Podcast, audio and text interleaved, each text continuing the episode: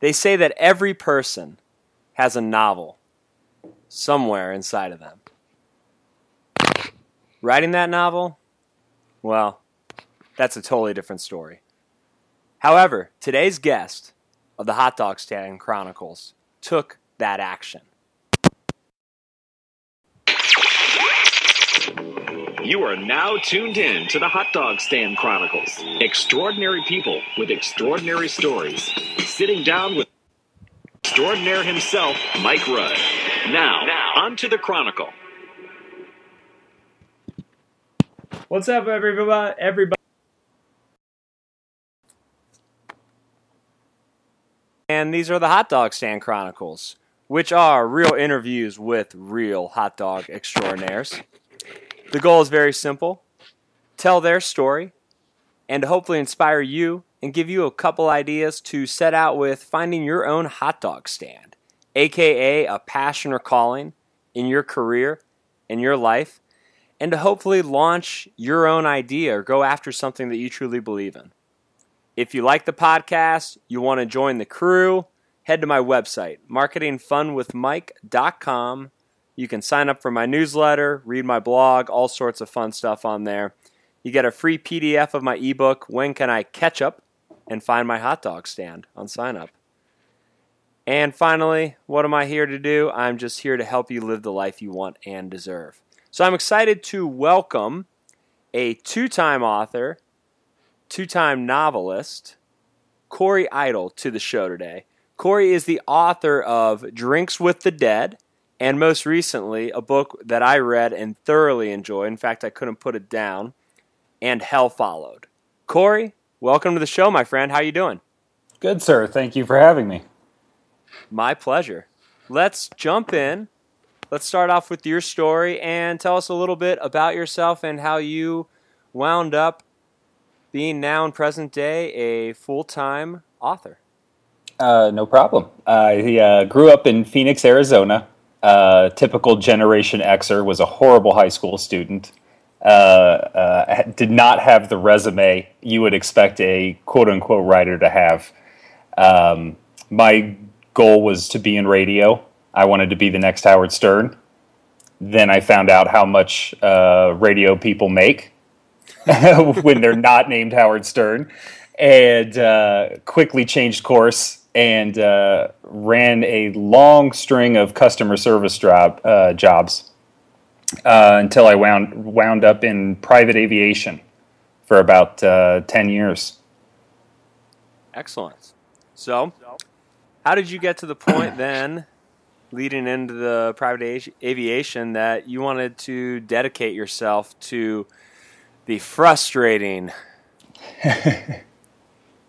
terribly up and down craft of writing each and every day? As a as a fellow author, uh, you know who who would ever want to do this to themselves? That's the problem. I think I'm just a masochist uh, at heart. Uh, and this is my penance for being a poor high school student because writing, as you know, is basically homework every single day.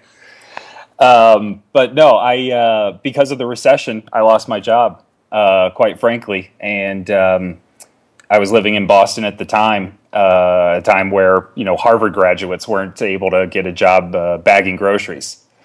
So uh, I was out of options, and um, I had always thought of myself uh, as creative. people, even if they lied or were drunk, seemed to enjoy my stories. So uh, I figured I'd just start writing it down uh, and see what happened. And uh, thankfully, it uh, it took. It seems to work.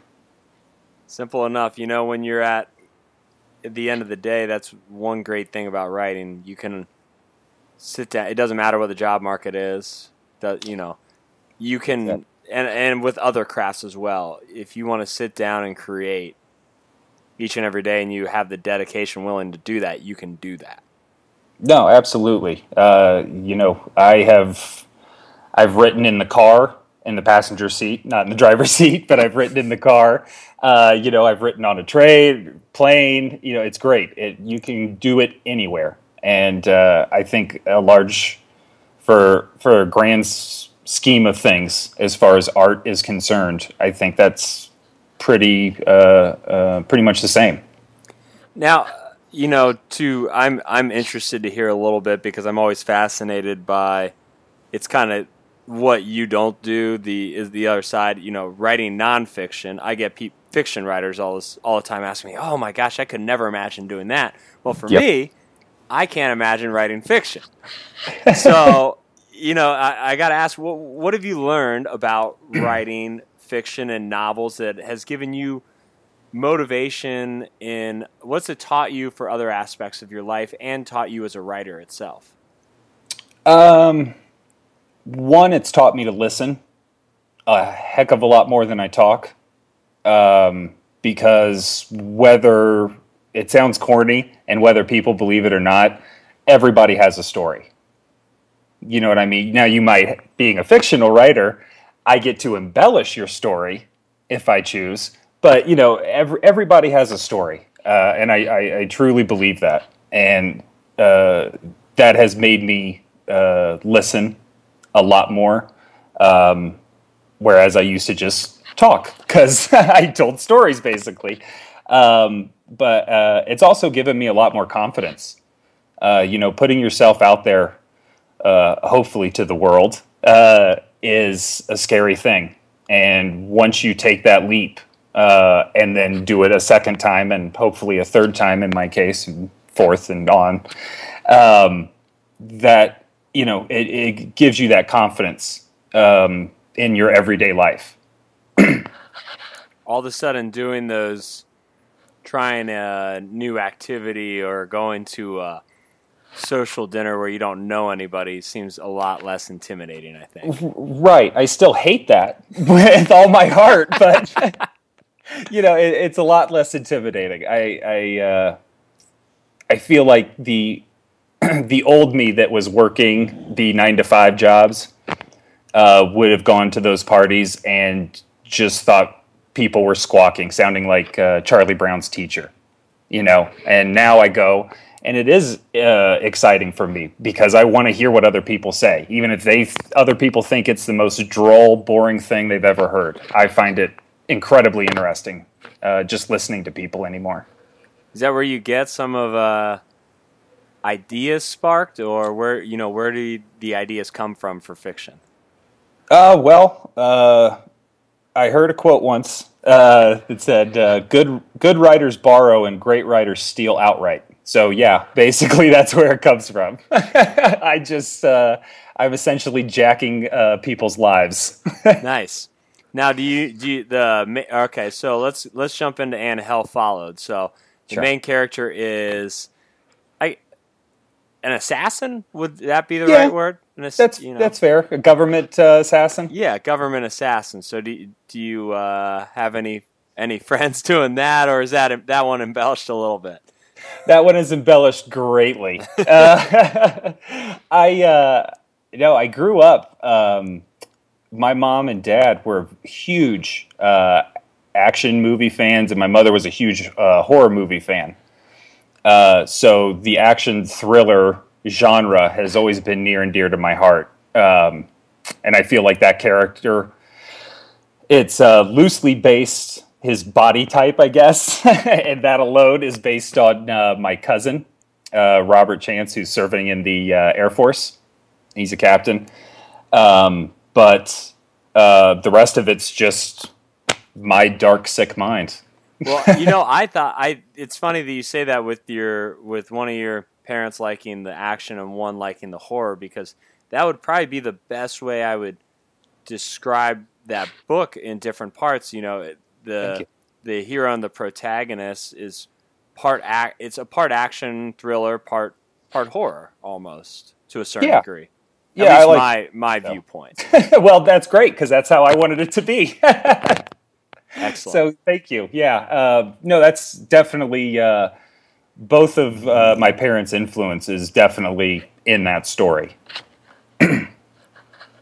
So, what are two things you would uh, perhaps tell people who, you know, whether it's a lot of people feel like, oh, I've, I think writing a book would be so cool, you know, or the the ones that always come up, I feel like writing a book, r- you know, running a marathon, uh, you know, there's there's those three or four or five things that people, and part of it is they're fun, they challenge you, and not Sure. a lot of people do them. But whatever it is, if somebody's always been wanting to do something they believe in, what what would you tell them? You know, Uh, Well, uh, uh, for the from the writing aspect, I heard um, Kurt Sutter, who is the uh, creator of Sons of Anarchy. Uh, I heard him interviewed once. Uh, he was the head writer as well on the show, and he said, uh, if you want to call yourself a writer, you need to sit down in a chair and write for at least at least four hours a day. No excuses, no matter what. If you do that every day, you're a writer. Um, and I think translating that over into uh, uh, anybody's dream or passion would be basically just just start doing it. You don't have to write War and Peace the first time out. You know, you you you don't have to paint the Mona Lisa. Just start out, and uh, I guess my second piece of advice, trailing into that, uh, once you get started, is be yourself and let yourself just go. Don't try and, you know, if I tried to write like Stephen King, it would never come out. I'd never release anything because I can't, I, he and I do not write anywhere close to each other. You know what I mean? I couldn't be that descriptive if I wanted to. but, uh, um, yeah, so just be yourself and just start doing it, even if it's in small increments. But just, you got to start. that's great. And- That's great advice. Thanks. Well, you know, I think after you said that about the writing, then four hours a day, I would say I am a author, but not a writer. Then, yeah, but you know, I think that's a that's a broad, uh, broad uh, uh, four hours there. Uh, you know, if you are writing, you know, a paragraph on Facebook, yeah, you know, about whatever it is you're passionate about, if you write that paragraph and you take the time to go back and reread it and edit it and make it look pretty, then you know what? To me, yeah, that's part of that four hours. You know, you're trying, you're you're writing, and you're trying to improve yourself. that's a good point. I don't write diatribes on Facebook, but I definitely do re- rewrite from the radio world, like we're talking about uh, those radio scripts and the radio copy for uh, Yeah. our clients many times. So- that's the worst, isn't it? over and over again. What is uh, what is your favorite part about being a writer? And maybe segueing into that, what's the hardest part? Uh, the greatest part about being a writer is the women. No, I'm just kidding. It's, Yeah. uh, it's, Says uh, no says no one. Yeah, exactly. Um, the greatest part about being a writer is uh, letting my alter egos come out a little bit, letting that dark side, if I want it to be, come out. You know, whatever, uh, whatever I don't feel maybe comfortable with. Overall, uh, that's a nice outlet, and it's saving me a ton of money on therapy. uh, the worst part, or the hardest part, about being a writer is being three quarters of the way done with something and realizing you're absolutely nowhere and throwing it away. That is the hardest part because your initial, once you get started, your initial, uh, uh, I guess, reaction is to finish it regardless. And you can keep telling yourself, you know, it's first first copy. It's only first copy. It you're still nowhere, and you know it, it takes a little bit of gumption and a little heartbreak to uh, crumble all those pages up or just hit delete and start all over. It's it sucks. That's Yeah. the worst part by far. That's that's and I something I never had thought about for but yes, that sucks. Definitely. So let's let's jump in uh, back into you know and Hell Followed. Where'd you get the idea for that book? I know we talked about your parents a little bit, but if you want to give a you know, we don't want to give away the the whole book, but give a little synopsis of what's going on in it and where you came up with that. Uh, unless it's just your crazy mind. No, let's hope not. uh, no, I. Um, to be honest, the book, if I would describe it to uh, somebody, just a stranger, I would say it is like The Strangers meets The Bourne Identity. Uh, basically, uh, some of the worst people in the world collide in this book uh, that had no intentions of ever meeting. And uh, as the title and says, and hell follows. That's great. So, wrapping up a little bit before we jump into the lightning round questions. Sure. What uh, final words of wisdom would you have for someone who is trying to live a life they want and deserve? oh boy, uh, words of wisdom. People don't often come to me for those. Uh, I would say that uh, regardless of how difficult it is, the hurdles that are placed in your way, the most difficult thing you will ever overcome is your own excuses and your own self conscious. So basically, don't listen to those. The excuses in your head are going to be your worst enemy, and they are in, infinite to get you not to take a risk. And Absolutely. you just, you gotta, you have to take that leap. Great advice. Thanks for sharing that. That's wonderful words and oh so true for each and every day for all of us. So you ready? Lightning round Uh, questions? Let's do it. Hit me. All right. This is this is my go-to to start things off, bringing in light. If you could have one word staring at you in the bathroom mirror to motivate you in the morning, what would it be? Underachiever. I love that. That is great. You know, typically we get I get passion or great gratitude, but a word to actually that says don't do the underachieving, get out there and get after it. Love it. Yeah, just basically what what I would think. I, I, that's I just don't want anybody to ever think that. Awesome. That's the one thing I care about people's opinion about is don't you can't ever call me an underachiever. That's great. What was your favorite book growing up? Uh, to Kill a Mockingbird. Uh, I just fell in love. Uh, that book introduced me to the law and uh, uh, race relations. That just opened my eyes to so many things at such a young age. Uh, just phenomenal. One of my favorite books of all time. I actually just reread it last year, which I am not. I I'm not that guy who rereads books, and Right, uh, me I've either. read it two or three times.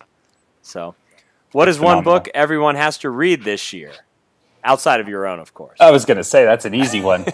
uh, one book everybody has to read this year. Hmm. Darn, that's a good question. My God, I thought I was ready for this and I wasn't.